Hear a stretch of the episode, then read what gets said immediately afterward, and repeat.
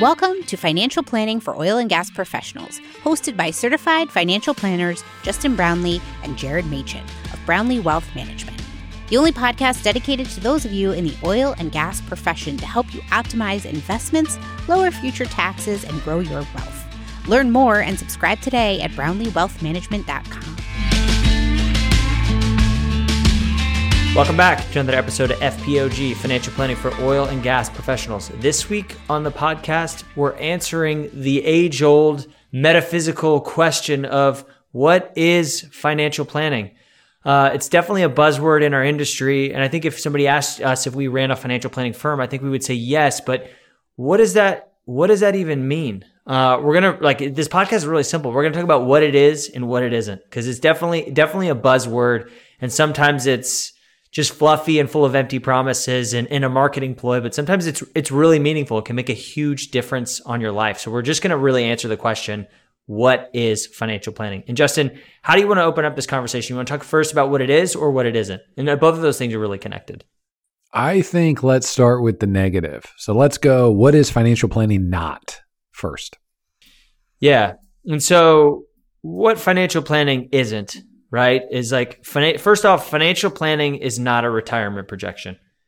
There's this thing called a Monte Carlo simulation where you basically put a bunch of uh, bunch of assumptions into a nice planning software. If you spend this much, if inflation is this, if investment returns are this, uh, so if Social Security is this, how you know do I outlive my money? And that's seek, seek uh, what it seeks to answer. And what a Monte Carlo simulation does is uh, you can have six percent investment returns, but you know, 6% is never a linear 6%. There's a lot of volatility. So it looks at a bunch of different uh, variances that gets to 6% annualized investment returns with various volatility assumptions and shows you how many different environments do you succeed.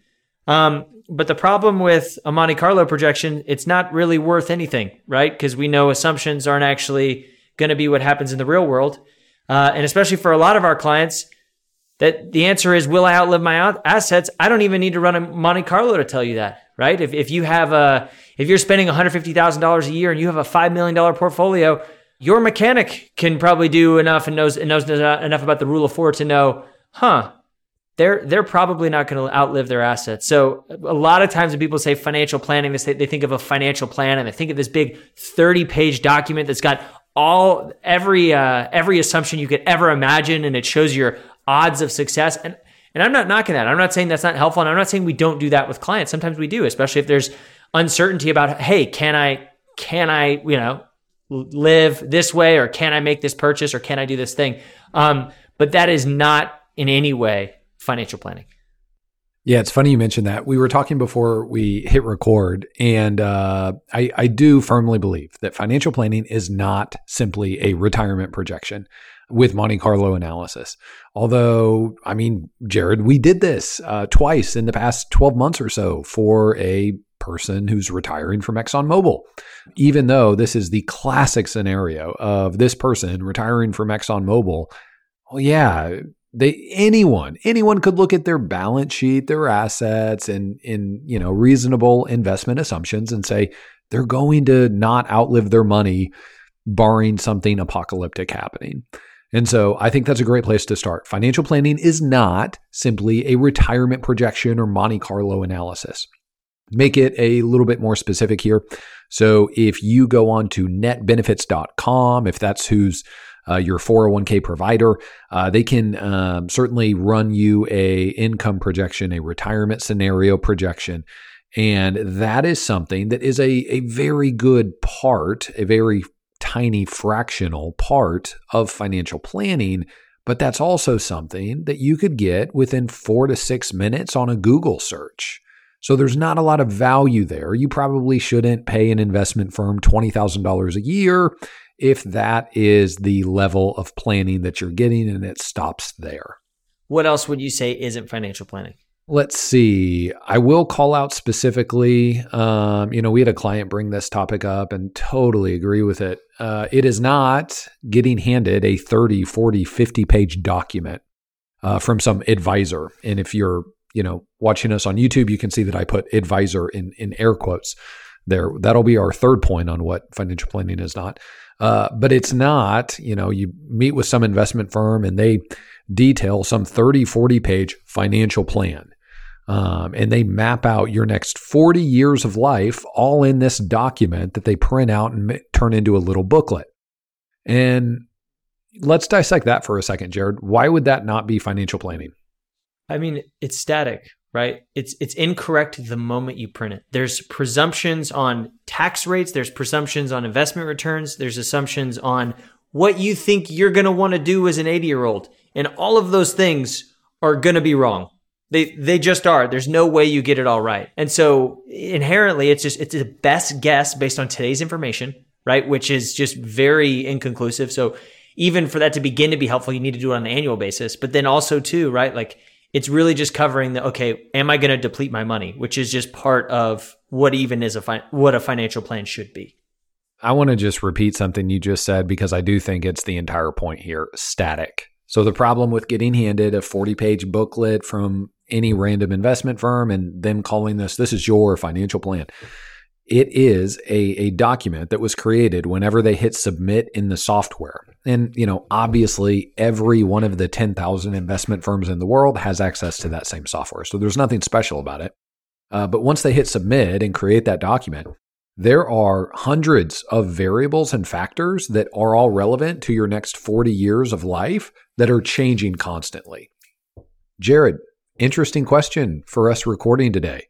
What has the stock price of Facebook or Meta done today?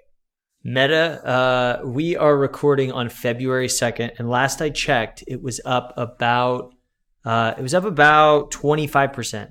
Okay. So if you're, if a random person at a random investment firm creates this 40 page booklet that is called your financial plan, and you own a, a concentrated position in that stock. Well, everything about your financial life has changed. Everything about your tax situation has now changed. Your estate plan has also changed now.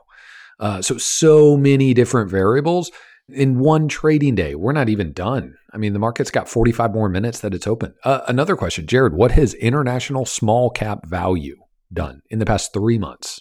It's up, up over 20%. So, in a very short period of time, a part of the available publicly traded stock universe has exploded upwards. So I want to repeat that. The problem with a, a, giant booklet that a firm might give you and they say, this is your financial plan. Well, the problem is it's a, a static snapshot. And right when that thing is printed, there are a thousand variables that all impact your tax return this year, your next 30 years of tax returns, your estate plan, your uh, family gifting strategy, your charitable giving strategy, your portfolio itself, your insurance and risk management plan, uh, your retirement income plans. There's so many different little variables, and a huge portion of those variables are always changing, always evolving. And so I think that's that's helpful to frame that any sort of static document is not is not going to be the highest level of financial planning because everything in your life is changing all the time. Yeah. And you touched on it. Like the, the, easy way to say what is not financial planning, it's not static and it's not one dimensional, right? Like if you think about the 40 page printout, it's will I deplete my assets? And the answer is probably no, depending on your situation. But if the answer is no, that's not that's not the only question you're asking. Is my investment portfolio appropriate? Is am I optimizing my lifetime tax rates? Is my estate plan in order? Am I adequately insured so that I'm not I don't have a tail risk that wipes out, you know, the good path and the good work that I've done, right? So like so that's what is not a financial plan. It's not static and it's not one dimensional. And Justin, the other thing I would add, because it's a very big buzzword, we were talking about it before. It's not just like touchy feely and it's not just an idea, right? So like we'll talk about and about what it is about you know how it's extremely personal and it's it matters. It's but you deciding hey I, like if you deciding what's important to you is really what the first part of financial planning but that's not a that's not a financial plan. That tells you nothing about how you want to get there right? What are the values you want to pass down to your kids? Uh, how, how do you want to support them in education? Um, when do you want to retire right? That, those are hugely important things about a financial plan but that's that really just charts the destination. Uh, and and an, a lot of advisors can help you do that but that tells you nothing about what is the best way in light of what you've said you've wanted to get you to said destination right? So so it's not just just not just ideas about what you want your future to look like. Yes that is a huge part of it but if somebody's just helping pull that out of you but they're not providing any ideas about how you might get there that's not a financial plan. Well put. Well put. Uh, do you think that we can finish up what a financial what financial planning is not by the uh, broker or hybrid advisor point? Yes, you. I feel like you know that world, and you have more of a bone to pick. Just more energy for that, for just squashing that idea. So I'm gonna I'm gonna let you take this one. What what do you mean by that? It's not a broker. Okay, so financial planning is not a relationship with a broker or hybrid advisor. And I want to preface this, and you know, I, have said this before, and I, I genuinely do mean it. There are plenty of really good people that work at firms that are not fee only fiduciary firms. So, meaning as a as an investment firm or as a financial advisor, you can either be a fee only. You have no we're a fee only firm, Jared. We have no possible way of accepting a commission or kickback. So there's not mutual fund companies that pay us money to bribe us to get us to put our clients' money in their funds. But the vast majority of investment firms in America are structured that way. So they are receiving kickbacks and commissions. Um, and so you can either be fee only, you could be a total commission broker. There's not very many of those. So really the the other option, the third option is a hybrid who can earn commissions or their firm can receive kickbacks and they could also at times say that they're a fiduciary. So, um, like I just said, um, we're not we're not going to spend any time degrading specific firms or anything like that. But I do believe this is a point that has to be discussed because there are massive legal ramifications there. So, um, if you're with a fee only advisor, there's a legal obligation that they are a fiduciary at all times, all of the time. If you're at a hybrid, advisor. And again, the majority of investment firms, the majority of, of assets in America today are held at conflicted hybrid firms that, in my opinion, you should avoid. Uh, so the legal barrier there is those hybrid advisors that you should probably avoid. They do not have to be a fiduciary at all times. They also don't have to disclose to you when they're being a fiduciary and when they are not. Um, and so their firm or they can receive commissions or kickbacks from third parties for selling specific things. So let me just jump to the chase. The big, uh, the big legal point I'm trying to make here: if you end up suing your financial advisor for some reason, well, if you were with a fee-only advisor in the courtroom, that fee-only advisor has to has to meet the fiduciary standard, the highest standard if you sue your financial advisor for selling you something that, you know, you really don't need at all and was detrimental to you, in the courtroom, they are actually going to take the position that they were never holding themselves out as a fiduciary. So they are going to make the legal case, and they they can. This is absolutely correct. Uh, their legal position is that we are not fiduciaries. Instead, we are salespeople, and so we are not subject to the fiduciary standard. Instead, we're subject to the much lower suitability standard. So the fee only crowd who has to be fiduciaries at all time, they are subject to the Investment Advisers Act, uh, and they are legally giving advice. If you are working with a, a hybrid broker of any sort, uh, they are not always subject to the advisory fiduciary standard. Uh, they do not they do not have to meet that standard because they would say in a courtroom we were not giving advice, we were acting as salespeople. So I think that's a point that has to be made. Financial planning is not working with a hybrid advisor of any sort that has any ability to sell you something and receive kickbacks or commissions. Yeah, I would say, yeah, financial planning is not you being the supporting actor, right? Like that, that's essentially what that means. Cause like financial planning is about you. And if, if you're being sold to the star of the show is the product or the mutual fund manager that they're pitching or the strategy that they have, right? So at the end of the day, the thing they're excited about is not you, it's the strategy. And they're just trying to put you into the strategy. So, uh, you're not a supporting actor in the financial planning process. Last point, you you certainly have to watch out for titles here. And Michael Kitces has really been on a campaign for years now to try and propose legislation that that outlaws using titles that confuse the public.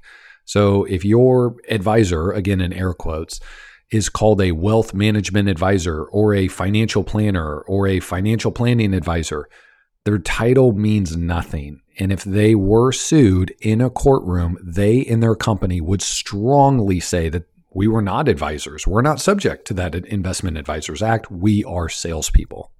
So, got to be careful with titles. Yeah, let's switch gears. We've talked about, and a lot of these will just be inversions of what financial planning isn't. But, Justin, what would you say financial planning is? I think financial planning is giving every dollar a purpose. I think financial planning is aligning your money with your values and the life you're trying to live. And then I think financial planning is high technical skill that solves your greatest value financial problems. Love it. Love it. So let's talk about let's so let's just take take each of those. So giving every dollar a purpose. What does that mean?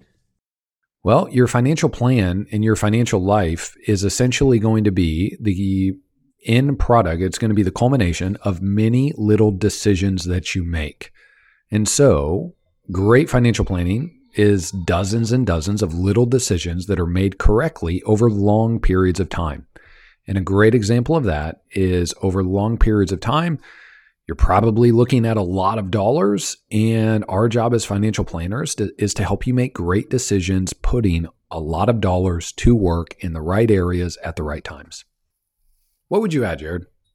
No, I mean, that's great. It's really just right, like optimization, right, is really, really a part of it, and and intentionality, right, deciding, hey, here's the best way to do that, and working with a professional to say, hey, here's here's what I want to do. Is this the best way to do it? Here's what I think. Or, oh, hey, there's this type of account you're not thinking about. Or, hey, here, there's this strategy you're not thinking about. It's, it's really setting an intention of, hey, here is where I want to go and, and mapping out, okay, how do I get there? Right. Cause that's, that's a remarkable thing about financial planning is like, it's exactly like what you said. It's kind of underwhelming at the time because really it's not i'm not going to fix you over overnight and you're just going to be exactly where you want to be it's hey how do we orient you in the right way to where if you take these small steps over an extended period of time and adapt as your goals and tax laws change you end up in a spot 10 20 30 years from now where you want to be i think the last thing i'll say on that point uh, the most common question I would get asked um, as an advisor, I was especially thinking in my prior position, and I'm actually not making this up. A lot of people, when they get on a podcast, they'll say,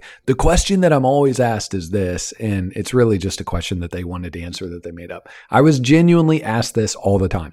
And that question is Am I in a good spot or am I in a bad spot? Some version of that question is what everyone wanted to know. Am I financially good or am I financially bad? And I would change it. It doesn't matter a whole lot if you're financially good or financially bad today. The much better question is Am I going in a good direction financially or am I going in a bad direction? Once you answer that, you can then answer a second question How fast am I going in a good or bad direction? But let's so let's talk about the second one, which is aligning, right? There's giving every dollar a purpose, which is kind of setting an intention.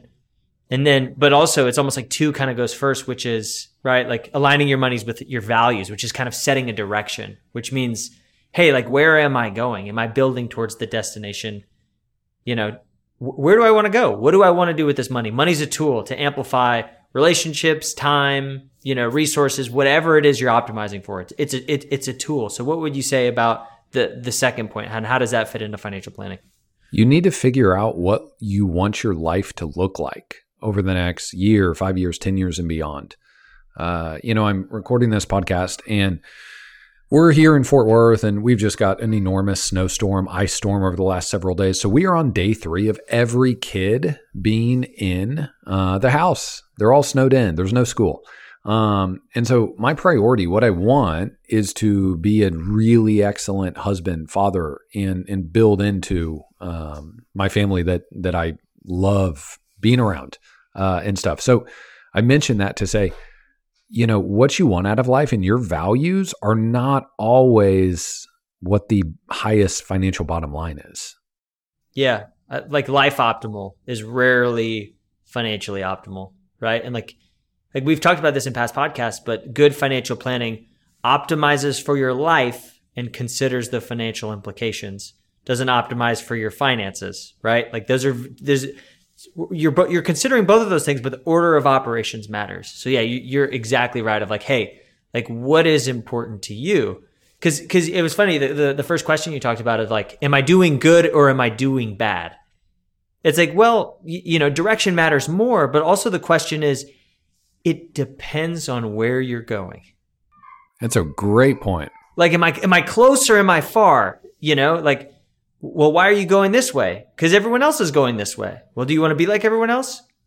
Maybe, maybe not. But a lot of people just inherit this idea of, hey, I want to retire in my mid 50s and do this and quit work cold turkey and spend more time on the beach because they think that's what they want. But they haven't really done the internal work of deciding, hey, this is this is what I want. But but here's the here's the crazy thing about that, Justin, is this is why financial planning is not static. Because even if you and I sit here and say, hey, what does Justin want to do when he's 60. We can theorize and build a pretty big game plan based on what we think is going to happen. And then we talk to Justin at age 60. He's going to have a very different set of priorities than he thought than he thought he would today. Um, so like even even this process, it's not a one time thing. There's a constant reorienting and retriangulating of making sure, hey, is this still true? Is this still true? Is this still what I want? Because um, we change, we evolve, we uh, life happens to us, and we learn. That's well put. And, you know, at the end of the day, I joke with clients that if you want me to come up with a plan that allows you to die with the most amount of money possible, we can do that, right?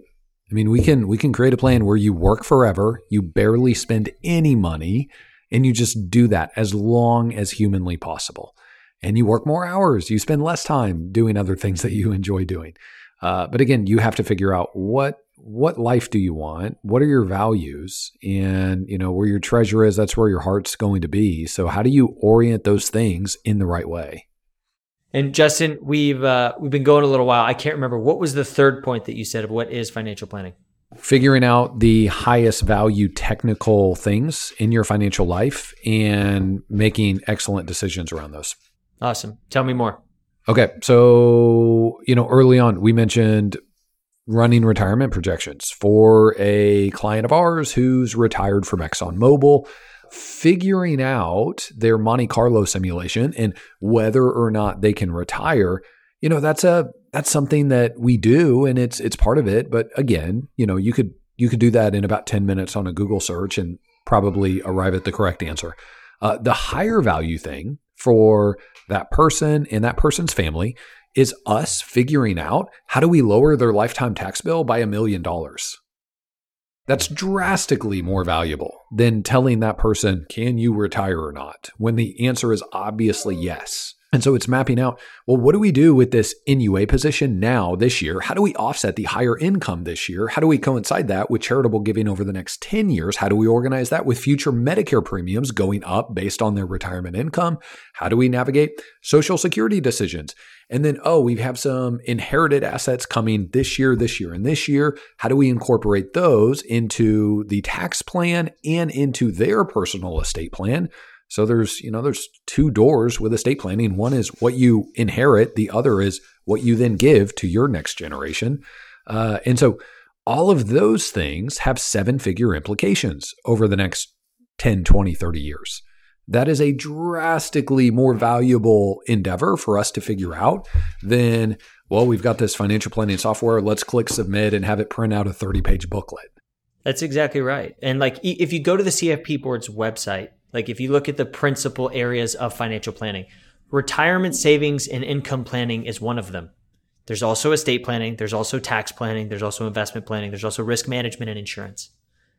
And like, so the, a good plan considers all of these things in the interplay between all of them, right? Like if, if you're just trying to tell somebody, can I retire? Should I save in a 401k? Then the answer is yeah, because then you'll be saving more if you don't. And then, you know, but if you're not considering the tax implications, you think about, okay, what if is these are your highest income earning years? Do you, or maybe, maybe your income's going to go up. Should I do pre-tax? Should I do Roth? Should I save outside of the, outside of those accounts? Cause I'm going to start my own business and I need liquidity, right? Like there's, financial planning begins to happen when it's comprehensive, right? And you think about the interplay of all of these things uh, and how they might impact one another and understanding the trade offs there.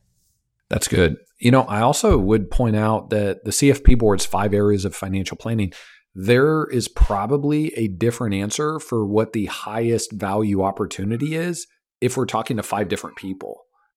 And so, just real briefly, a 40 year old who has income in the top tax bracket, but they have three young kids, well, their highest value thing is not a scenario of are you going to be able to retire when you're 60? By far, their highest value opportunity is making sure do you have appropriate risk management coverage? Do you have a term life insurance policy, disability policies that will protect your family? Have we organized your five different avenues of saving and investing between HSA, 401k, after tax, uh, backdoor Roth, brokerage account? Are we getting that automated, moving it in the right direction? Uh, Jared, if we're talking to a business owner that you know has a a taxable estate and and we're dealing with a, a really large amount of money, well, they certainly don't need the 30 page book. They certainly don't need the can you retire uh, software. Instead, they probably need to figure out how should I organize my estate? What assets should still be in my estate? What assets should not be in my estate? Should those be invested differently? Should they be invested the same? Uh, that's probably a much more pressing question. And so I think a good financial planning is figuring out hey, what are the highest value areas? And, you know, we did say that there's 60 or even 100 different things going on in your financial life. And our job is to help you make great decisions in all of those over a long period of time. But there is an element where, yeah, for every different person or family we talk to, there's going to be a few things that are really, really high stakes decisions. And getting those right means something.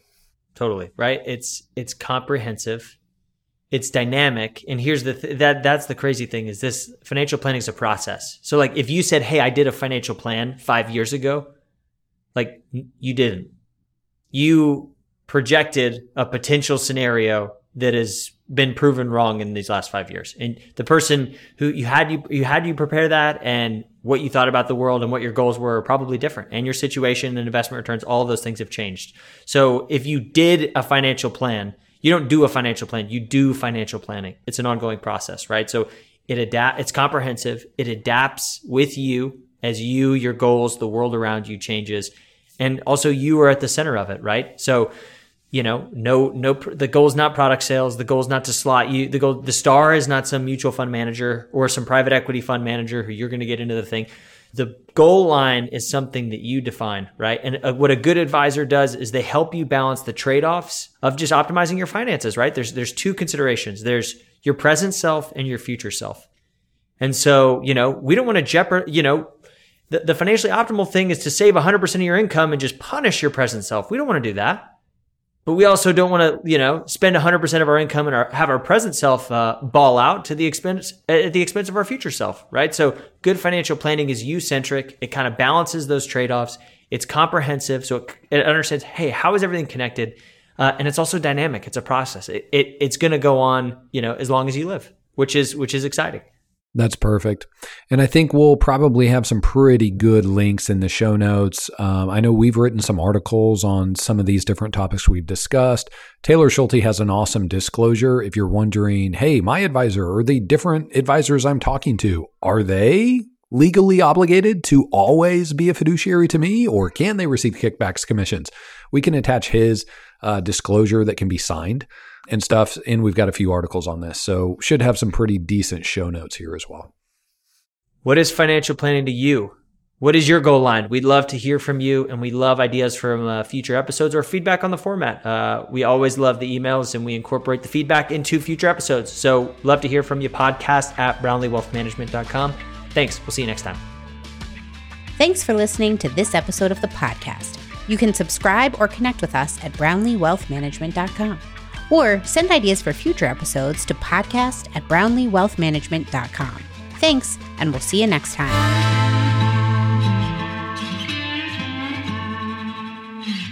This podcast is for informational purposes only. Nothing discussed during this show or episode should be viewed as investment, legal, and tax advice. If you have questions pertaining to your specific situation, please consult the appropriate qualified professional.